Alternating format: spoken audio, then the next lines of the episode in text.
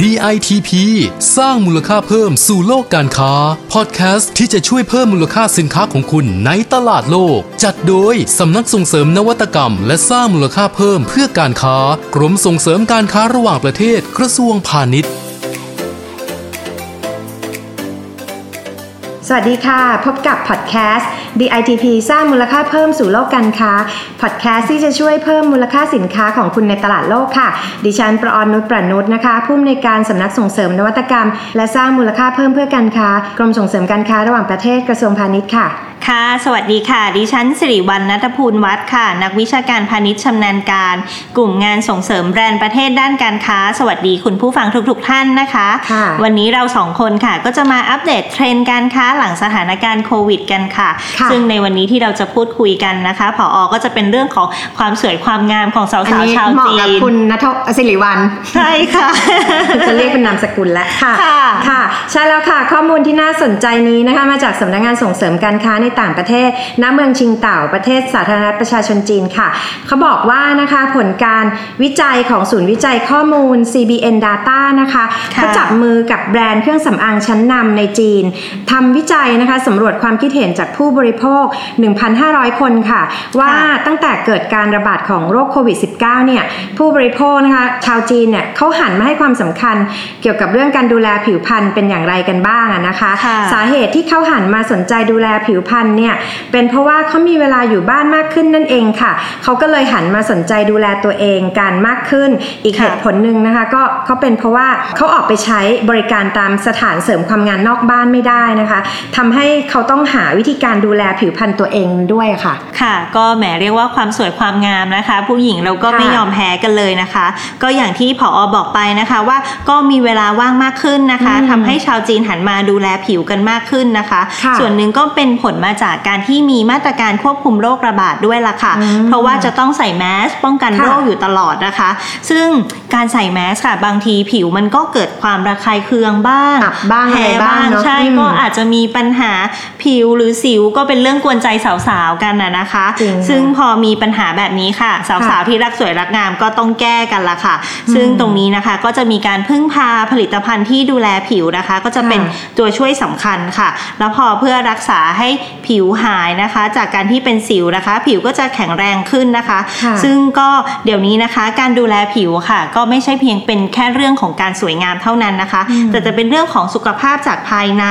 ผิวดีก็จะทำให้ดูสุขภาพดีไปด้วยล่ะค่ะ ค่ะสำหรับสินค้าที่มีความต้องการสูงขึ้นในกลุ่มผู้บริโภคชาวจีนนะคะ ที่เขาต้องการผิวสวยสุขภาพดีเนี่ยก็จะเป็นพวกแผ่นมาสก์หน้านะคะอืมโลชั่นฮิตบำรุงมากผิวหน้าค่ะเซรั่มอะไรอย่างเงี้ยนะคะ เครื่องค่ะมือแล้วก็อุปกรณ์ ดูแลผิวหน้าทั้งหลายนั่นเองค่ะ ซึ่งในยุคนี้นะคะก็มีนวัตกรรมใหม่ๆ ค่ะ เกิดขึ้นมามากนะคะ มีอุปกรณ์ที่ใช้เทคโนโลยีเข้ามาช่วยในการดูแลผิวให้ง่ายขึ้น ให้ผลลัพธ์เนี่ยเร็วขึ้นนะคะค่ะก็เป็นทางเลือกให้กับผู้บริโภคได้มากขึ้นนะคะ ส่วนเหตุผลในการเลือกใช้สินค้าบำรุงผิว ก็จะแตกต่างกันไปนะคะ จากเมื่อก่อนที่เขาดูแค่ประสิทธิภาพเป็นหลักว่า ใช้แล้วขาวใช้แล้วไม่มีริ้วรอย แต่เดี๋ยวนี้ค่ะผู้ซื้อนะคะเขาก็จะดูทั้งเรื่องของความปลอดภัยในการใช้สินค้า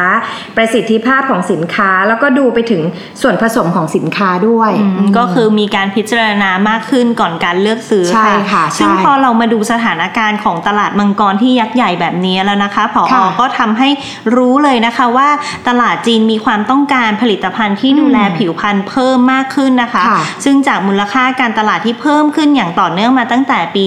2018 นะคะค่ะแล้วก็ยิ่งมาเจอภาวะของโควิด -19 ก็ก็น่าจะยิ่งเพิ่มเนอะใช่เพิ่เพิ่มมขึ้ขึ้นนเพิ่มขึ้นเลยล่ะค่ะค่ะ ซึ่งตรงนี้ล่ะค่ะเป็นโอกาสที่ดีนะคะของทางผู้ประกอบการไทยเรานะคะ เพราะว่าค่ะสินค้าไทยค่ะ เรามีจุดแข็งอืมผลิตภัณฑ์วัตถุดิบมีคุณภาพอืมเป็นธรรมชาติ ซึ่งตรงเนี้ยจะดีต่อผิวพรรณค่ะแล้วก็อย่างที่เมื่อกี้ผอบอกไปต้องปลอดภัยต่อผิวด้วยอืมนะคะ อย่างที่ได้บอกไป ซึ่งตรงเนี้ยเรียกว่าตรงตามโจทย์ความต้องการของผู้บริโภคชาวจีนเลยค่ะผู้ประกอบการไทยเห็นโอกาสแบบนี้แล้วต้องรีบหาช่องทางการตลาดแล้วนะคะใช่ค่ะ และนอกจากหาช่องทางการตลาดแล้วนะคะ ก็ต้องหาวิธีเพิ่มมูลค่าให้กับสินค้าของเราด้วยนะคะ ไม่ใช่มีของดีแล้วก็จะใส่ถุงพลาสติกไปขายเลยแบบนั้นก็คงไม่ได้นะคะค่ะเราก็ต้องสร้างแบรนด์สินค้าให้น่าเชื่อถือ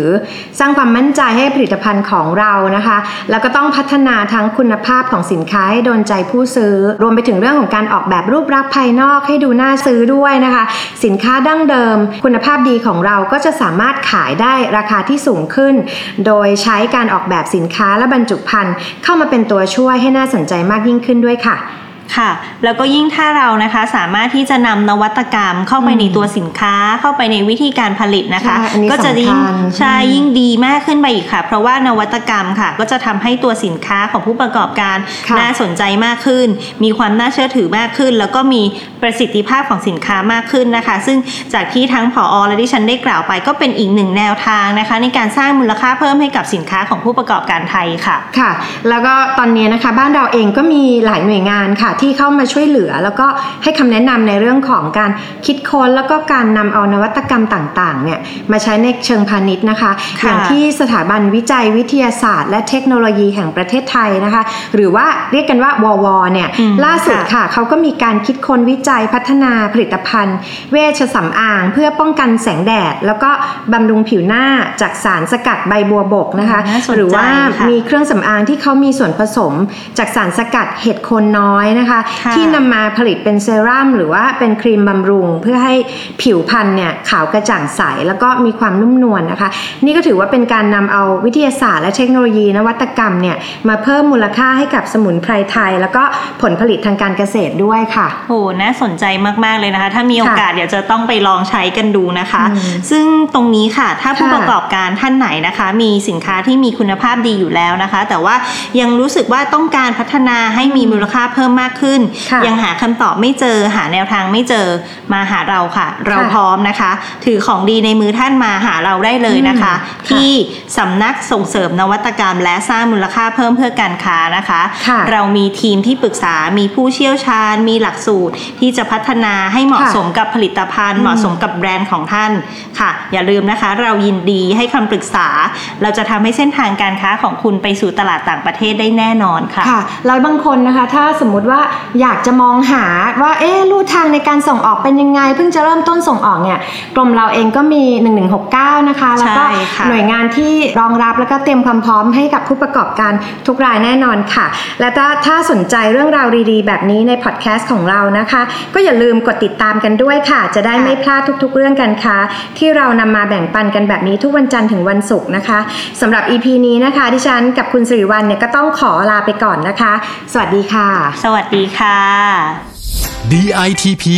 สร้างมูลค่าเพิ่มสู่โลกการค้า ติดตามข้อมูลข่าวสารและกิจกรรมดีๆ เพิ่มเติมได้ที่ www.ditp-design.com หรือสายด่วน 1169